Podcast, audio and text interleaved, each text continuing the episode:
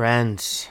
Welcome to a brand new series here at the What If Project podcast. My name is Glenn, and this is episode number 79, and it's part one of our series, Women's Voices You Need to Hear. Part one of Women's Voices You Need to Hear. What? So, let me take a few extra minutes uh, in this first episode of the series to kind of set the stage, uh, lay the groundwork for uh, what is about to happen over the next 12 or so weeks. Now, you might remember um, I first mentioned this series in an episode all the way back in, I think, the first week of September.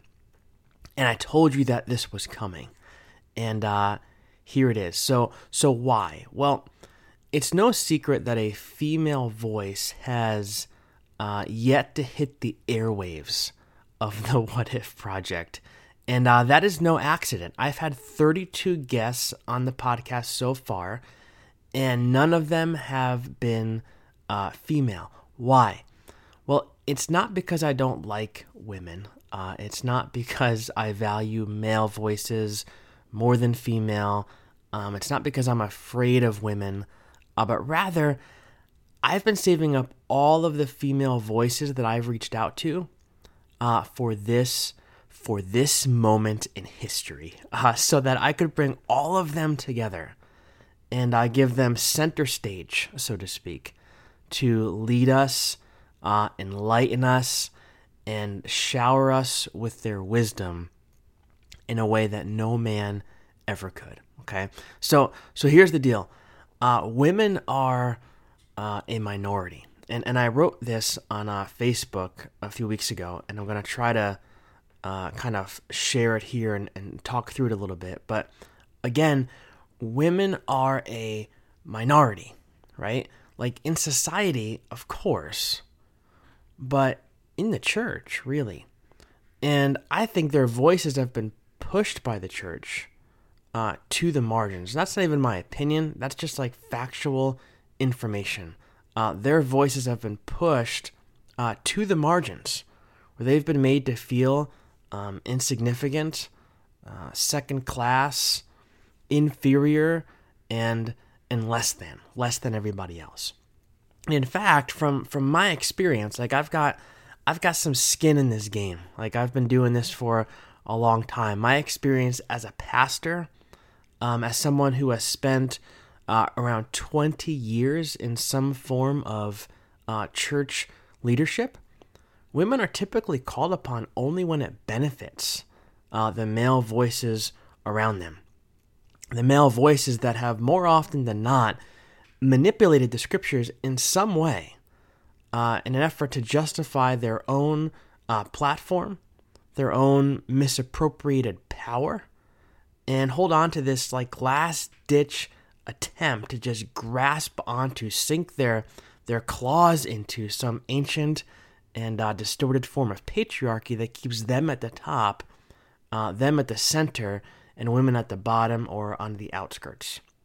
Now, saying that uh, will likely ruffle some feathers, and that's just the way that it, it has to be.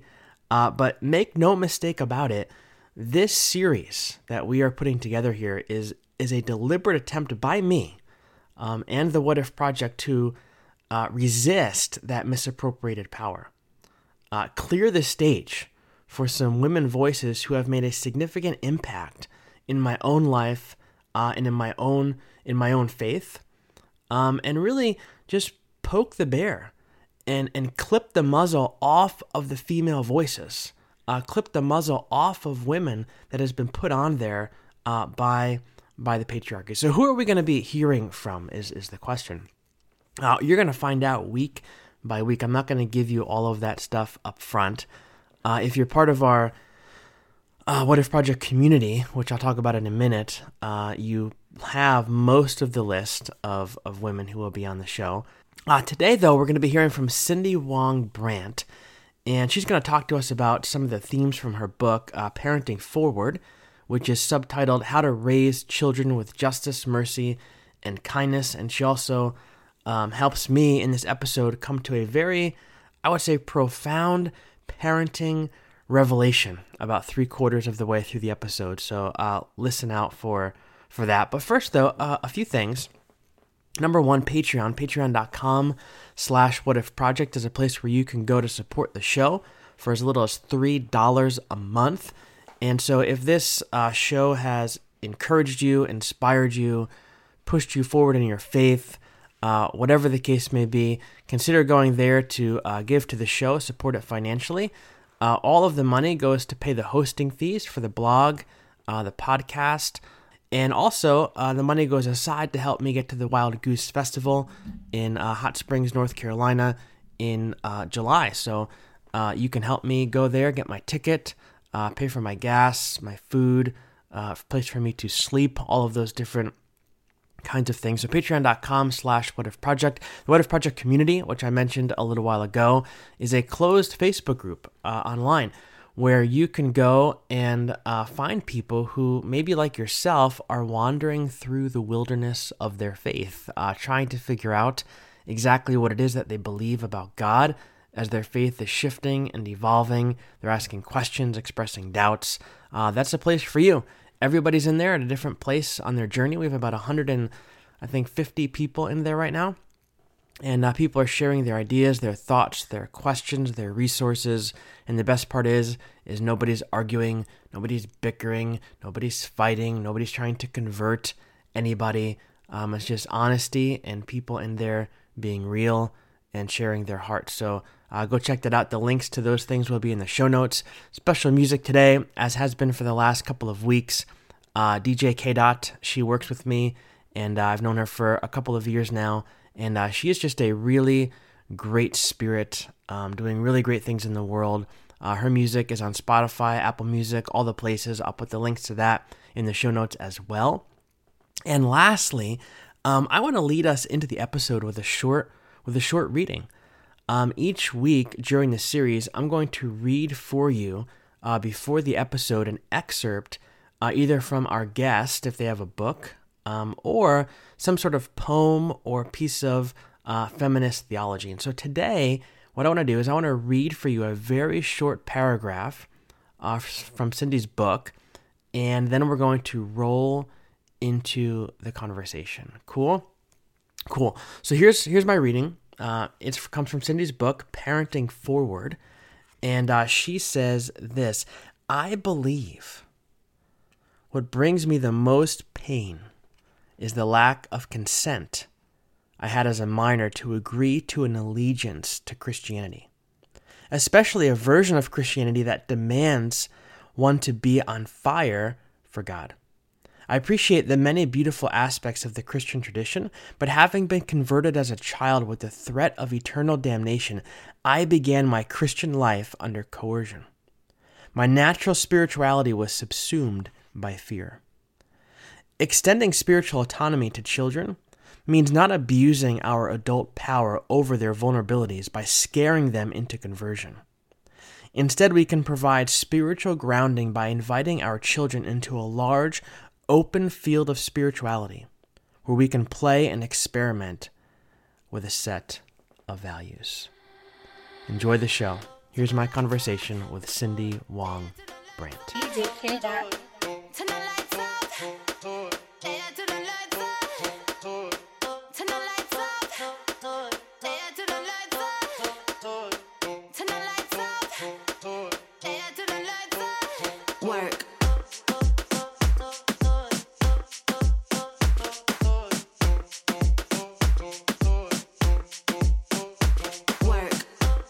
Hey, everybody, welcome back to the What If Project podcast. Uh, it is great to have you along today because we're sitting down with my friend Cindy Wang Brandt, who is the author of the amazing book Parenting Forward and uh, subtitled How to Raise Children with Justice, Mercy, and Kindness. So, Cindy, welcome to the podcast. Thank you for coming by.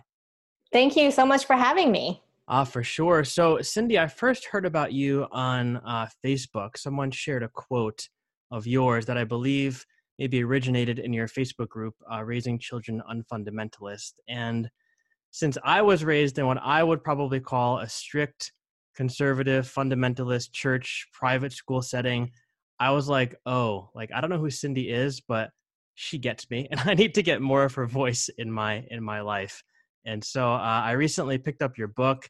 Um, I love it. Your book really has resonated with me, uh, with my wife. We're both in this season of deconstruction reconstruction. We've got a two and a half year old daughter. So we have a variety of people in our life from our old tribe who maybe aren't as excited about our faith shift as as we are. So uh, I just yeah. So I was just talking to my wife the other night, and I was like, I really just want to thank you, uh, Cindy, for the work that you do, for the safe place that you have created for people uh, who are trying to raise their kids in a way that is maybe different from the norm. So thank you mm. for what you do. Thank you. Oh, it's such an honor to do what I love and have people thank me for it. I always feel like I have to thank you for trusting my voice and being a part of my community. It's always interesting to me to hear people resonate with my experience because I live in Taiwan um, mm. and I'm Asian and and I'm a woman, so it's like my life experiences should be very different from yours, but mm. it it kind of speaks to how far reaching the influence of evangelicalism is. Um, so I, am an I'm a missionary convert. I was mm. converted. Mm. I grew up here in Taiwan, but I was converted by American evangelical missionaries. Mm. Um, and I also went to a conservative evangelical school. And so it's it's funny because even though I grew up in another culture and another country, uh, the subculture of evangelicalism and the faith values is so similar to others who grew up in that same environment. Yeah, sure. Um, and so I, I, when I tell my stories about my faith and my upbringing, it's, it like resonates with people all, halfway across across the world um, because of how cohesive I think the narrative mm. um, of evangelicalism is, especially when it comes to raising children and youth. Mm. Right? Um, yeah, there's just these uh, th- those core principles of raising children, which I really think is authoritarian, hierarchical, mm. um, which is what I'm trying to undo the damage and break the cycle for the next generation. Mm, that's so good. You know, I didn't know originally that you were in Taiwan, and then when I learned that you were, I was like, wow. Like I would think just because I ignorance, I would just think that the the way that you would speak about these kind of things there would be very different from here but everybody here knows who cindy wang brandt is um and so it's just so interesting to me that like you live there but like you said your message and the things that you're you're teaching the things you're striving for you're pushing for really resonate mm. with everybody so before we jump into the book because i want to I, I, I ripped this book apart i've highlighted it and i have so many questions for you and i tried to narrow down my my list but uh, before we jump into that maybe for our listeners who don't know who you are. Maybe they haven't um, heard of you. Uh, I was wondering if you could just take a few minutes to maybe tell us a little bit about yourself. Who are you? What What do you do? Uh, what makes What makes Cindy tick? Sure. Um, I touched on it already. I grew up yeah. in Taiwan and I was converted into evangelicalism. And mm-hmm. um, so I was raised in this environment and went to Wheaton College, the Harvard of evangelicalism, mm-hmm. went to mm-hmm missionary. I actually became a missionary myself. So I was very, um, very much on that path of um, evangelical godliness, um, trying to get that crown. Yep. um, and then, and then life happened, and yeah. um, uh, I tell there's people always ask me what started my deconstruction, and there's mm. so many different things, and it's so gradual and it's so gradual and sudden at the same time. I don't even know if that makes sense, but yeah, it's just it true experience. There's like there are certain moments, like for example, when my brother came out as transgender, so that was one big moment, and then mm-hmm. there's the slow grind of you know moving about in this world as a woman of color and realizing that i'm treated differently so there's mm. that inequality and so there's little things and big things that's happened in life that's caused me to deconstruct my faith and and then i had like many other evangelicals i married young and i had children right mm. away and i found i thought my biggest calling in life was to be a wife and mother because that's what i mm. was taught um, and so i had my children while going through this faith deconstruction and the big question and, and tension in my life was how am I supposed to pass on my faith, which um, it's kind of a big part of parenting, right? It's giving yeah. our children the values that are um, closest to us. And so I was having to um, parent my children while having no idea um, what I believe anymore, what I believe about everything, because your faith kind of is the lens through which you interpret everything that happens in your life mm. your marriage, your vocation, um, you know, the media that you consume, like everything. Mm. Um, so it, it, was such a mess, and such disarray about how to manage that tension and mm. and i became a writer i started writing about these things and and i built this community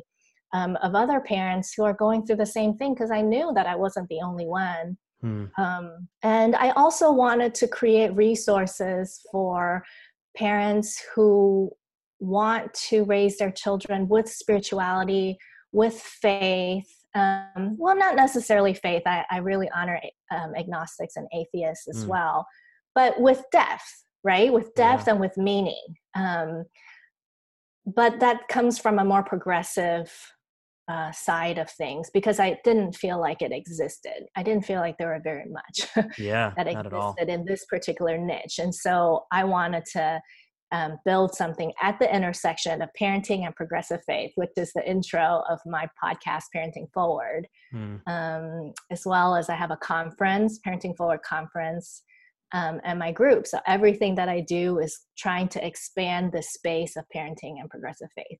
Mm. So all of that, your story makes me think of my own story and kind of a struggle that that I have. And a lot of people have asked me this question and I don't know how to answer them. So maybe you can help shine some light onto this. But in your experience, like how, how did you learn to talk to your kids about Jesus, uh, about God, when you're in this place where you're not really even 100% sure what the heck you believe about Jesus and God uh, anymore? And I ask that because, um, as I've mentioned, I have a daughter, she's two and a half years old.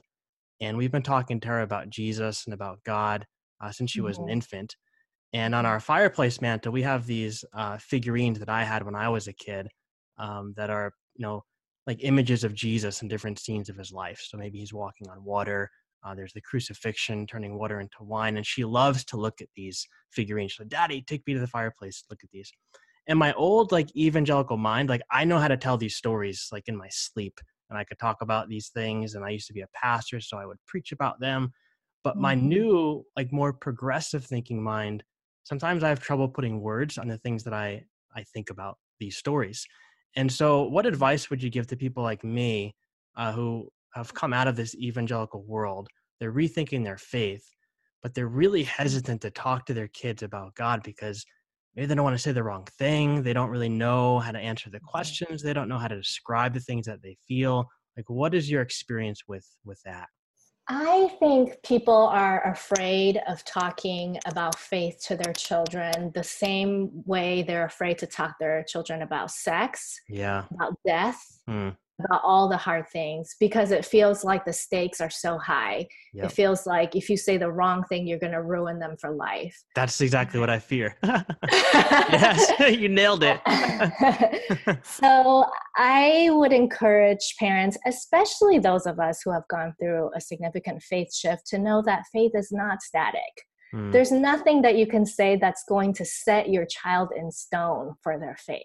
Mm. Like they are going to change, especially if you tell your story of your evolving faith and your faith fluidity, then they're going to grow up in a family that understands that faith isn't static. And then mm.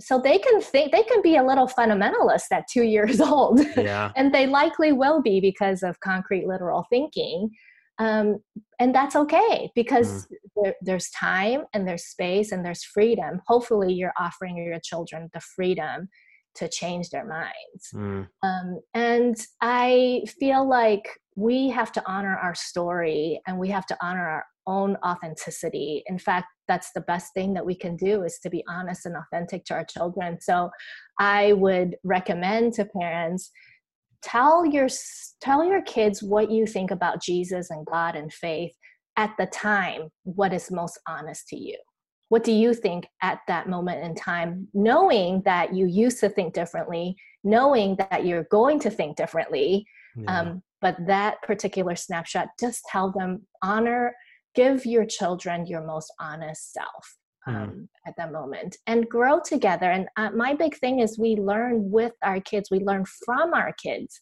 mm. about faith and and about wonder and awe and connectedness. Um, and so always make it a, a, a two-way street. Um, mm-hmm. you know a lot of parents say well how do i teach my children about faith? Well why don't you ask what can my children teach me about faith? Mm, that's good. I, I, always think growing up i was always especially in school like in like i said i went to a private christian school we had bible class every thursday mm-hmm. and i was in youth group and sunday school and then i went to bible college and was always like you were always told that in order to be strong in your faith you had to be almost like a pillar you know like an unshakable unmovable pillar and if you're mm-hmm. that pillar ever weakened that meant that you had weak faith and so i think yeah. i think sometimes my battle internally is part of me wants to portray that to my daughter but part of me also realizes that's the toxicity that i picked up growing up and so i think right. what you bring out the beautiful the beautiful thing that you bring out is the fluidity of my own mm-hmm. journey is something that she could probably learn from as well and then i can right. learn from her as i watch her experience it myself that's right. It's a it's a story. Our mm-hmm. lives mm. are stories, and children unfortunately resonate with stories very well. yeah, yeah. So you know, we live our story. We let our children live their story, and we have the privilege and honor of intersecting our stories with our children. Mm. Um, I think that's a much better way to think of faith than than uh, than any pillar. yeah, absolutely, for sure. So we've got, uh, like I said, we have a lot of parents that listen to the show, and one of the questions that I get a lot um, in our Facebook group, and that I'm constantly asking myself is, you know, how how do you how do I respond to uh, maybe family that has raised me in a more fundamentalist evangelical setting, but they're having a hard time accepting my own faith shift, and therefore uh, the way that I'm choosing to raise my own child. Like, what are your thoughts about you know like getting together with family for holidays, for birthdays, for events, those almost like unavoidable circumstances where you know that family is going to be present. They're either going to give you the stink eye and the side eye. Maybe they're going to verbally shame you or joke or challenge you or push back on your beliefs. Like, have you had any experience, first of all, personally uh, with this? And what words of wisdom would you have for people who are maybe finding themselves in that uncomfortable territory today? Right. Um, so this is where the research and awareness surrounding boundaries is really mm. helpful. Yeah. And the problem, I think, why so many of us who grew up in those kinds of families and are now having to interact with them mm. is because we learn how to draw boundaries. Mm because evangelicalism is totally crappy. Yes, very much. teaching you how to draw boundaries. Yes, yeah. um, and so we didn't. We don't have those skills but that's okay because we can learn. Mm. um, and I think um, boundaries is the way that you we we the, the thing to remember about boundaries is we draw them not to keep people out we draw them so that we can have a better relationship with them that's, um, that's the one thing that i think changed my mind because we think of boundaries as like oh okay we got to put up these walls and block people out mm. no the reason we have boundaries is so that we can enter into a better relationship eventually, even though at first it's always going to be hard. When you have no boundaries and you first erect them, people mm. will respond and sometimes in negative ways. Mm. Um, but if you can get over that initial tension and people learn um, to respect those boundaries, then I think it can end up being a beautiful thing. Mm. Um, and when it comes to practical what to do at family um, functions and stuff. Uh, there's just too many factors for me to uh, to really give a blanket statement. advice because because some people live far away from their family and they only see their family once every year and that's mm. a very different story than somebody who lives in the same town and get together every weekend mm. and and that's where you have to decide where your boundaries are um, if you live very close, then you might have to have a little stricter boundaries sure. um, for what works for you. Um, but I will offer one thing that Brian McLaren actually said on my podcast when I asked him the same question. Hmm. he uses the phrase, Wow, I think of that very differently. yeah. Um, hmm. so that's something that's just like a kind of a life hack hmm. for when you have to have conversations with people who are spouting things that are frankly very offensive. hmm. Yeah, so uh, instead of making like statements about what you believe, having to defend yourself, kind of turning it into more of a a dialogue or I think what what we always want to remember is to, to not evangelize people. Yeah. Yeah. Um, if don't go in trying to evangelize and change anyone's minds, mm. um, but you can go in with your full presence. You mm. can go in with your full self, and sometimes that means asserting your perspective. Um, and so, wow, I think of that very differently. Hopefully, opens up a space for you to maybe insert your opinion or not. You could yeah. just leave it at that. Yeah. Um, but yeah, it's it's difficult, and I find that in a lot of progressive spaces and Facebook groups and such, people are very quick to say, "Cut them off, cut mm-hmm. them out," um, and I get the sentiment. I think because so many of us um, find ourselves stuck in toxic relationships that mm. we we were we we should have cut out a long time ago and so when we finally found the courage to cut them out we're quick to give advice to other people that they should cut people out yeah so that's that's kind of a little bit of projection i think on mm. people's part when they when they say that and it's just not always applicable and helpful because especially for those of us raising children, we have grandparents, and having grandparents in children's lives is known to be very beneficial to our children. Yeah.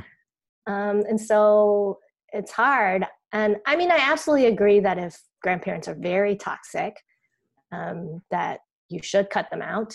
But it's just not such a simple case. Yeah. Most, uh, most of the time, it's how can we draw the right boundaries to have the level of relationship that we're comfortable with and that we could still be our full authentic selves. Mm. Yeah, I like that because I think, you know, going back to what you said about boundaries and boundaries aren't don't really they're not really taught in the evangelical world. And No, we don't know how to do it and we don't know that we don't have them. Yeah, like I was always taught so. that a boundary was cut them off. Like you said, you know, I mean it's it's a wall. It's not a line, it's a wall and it has, yeah. it's made of bricks and it's cemented and that's this that's right and i think what yeah. you say about boundaries reminds me i was just thinking we want to put in a fence for our do- our backyard uh, next summer mm-hmm. uh, so my daughter can run around you know and the fence is there as a boundary um, but it's also right. there so she can have fun we can open the door she could run out the door and she can go out there and she can mm-hmm. play and have a great time and i think the boundary like you said in a relationship is there to create the freedom mm to have a good time with the other person. That's right. And and sometimes and it takes time. Give yourselves time to mm. know even what your boundaries are.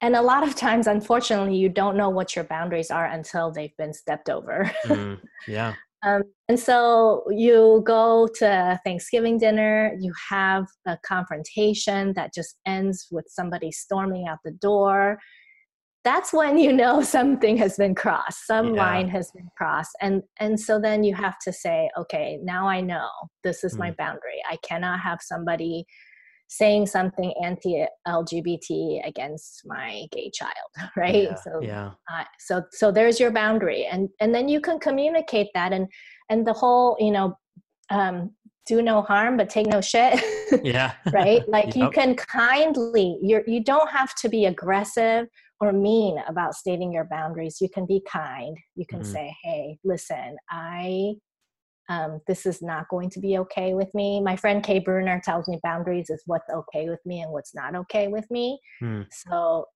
just, you know, nicely state this is not going to be okay with me. If we're mm. going to have this relationship, this is what you have to honor. Yeah. Um, so it's it's not a not a fun and easy path but uh, um, i think the ultimate reward hopefully is a meaningful relationship that's mm. the ideal situation. Absolutely that's that's really helpful thank you. Um, you talk a lot in your in your book and a lot online too in, in your facebook group about uh, giving children a, a, choice in a variety of, of circumstances so that they learn to um, have the power to choose uh, learn that their ideas and their voice matter. Like, you know, do you want to wear the red shirt today or do you want to wear the yellow shirt? Do you want corn for dinner or broccoli? And we do this with our daughter every day, and it's worked miracles because we can tell that she's learning how to make choices and she's learning uh, like what pajamas she wants to pick at night, things like that. Uh, but you also say in the book that it's important to provide them with choices when it comes to their faith. So, like, instead of telling mm-hmm. them what to believe, uh, maybe tell them what you believe and offer it as a tool in their their tool belt and invite them to take part in it um, if they wish, but expose them to other traditions and ideas as well. So, I was reading this uh, part of the book last night. I've got to be honest with you; it gives me like a ton of anxiety because mm. I I do think that you're a thousand percent right. Like I agree completely.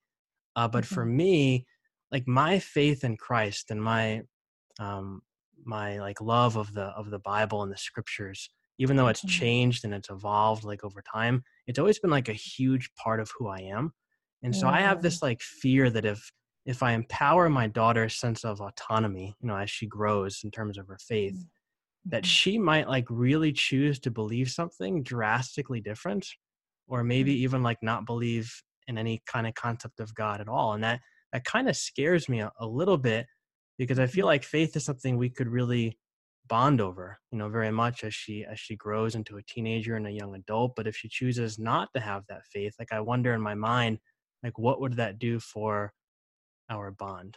And so kind of all of that to say can you maybe respond a little bit to that that fear um, and anxiety that i feel maybe other people feel as well? Maybe speak to you know why is it so important to allow children to develop this sense of choice or autonomy uh, when they're younger that's really interesting. Um, I'm going to talk about something a lot less significant. Okay. Um, because I feel like it lowers the stakes so we can have this conversation. Um, so let's say that my, we'll, we'll, just talk about my husband who mm-hmm. loves mm-hmm. uh, Marvel movies. Um, and then our child does not love Marvel movies. Mm. Right. And okay, let's just say Star Wars. I feel like that's more. yeah, that works. more of a cult. yep. so sure. if a dad loves Star Wars and then their son does not love Star Wars, like yeah. that's a heartbreaking thing. yes, it would be.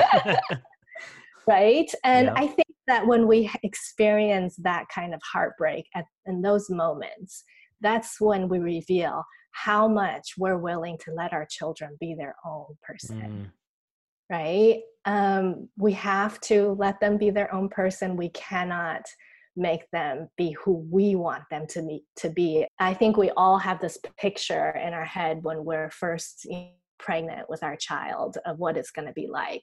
And the reality is almost never going to be what it's going to be like. And that's because our children are autonomous free human beings. Mm. and we have to let them live their own stories because it's really their right it's mm. their human right to be who they are mm. um, and so yeah i i understand the anxiety and i i think it's okay to be honest about that we can even be honest about that to our children mm. we can say i'm really bummed that you don't like star wars yeah.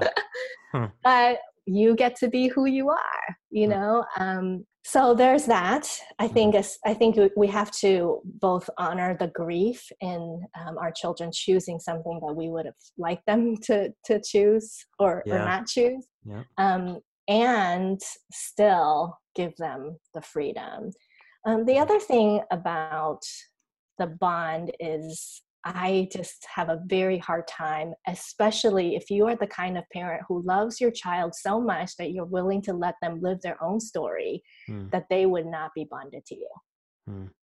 Because they would they would be it's because I think it's the best ingredient for a strong parent child um, mm. connection hmm. is when there's freedom and autonomy and because it's it's the ultimate unconditional love Mm. And I don't, I can't imagine that a child would not love and want to be influenced by a parent who's willing to give them that. Mm. So I would say, don't worry so much. You may not be able to bond over certain common things, but there will be a bond, and it'll be a bond that's forged out of love and freedom and all the good things. Um, and then lastly, uh, if you feel like you can't bond with your child because they believe in another religion or mm-hmm. a different kind of faith than you, then what does that say about your relationship with people, other adults in the world who yeah. are of a faith. yeah, yeah. That's the challenge that I would put out there. Um, I think we live in this pluralistic age where we have to learn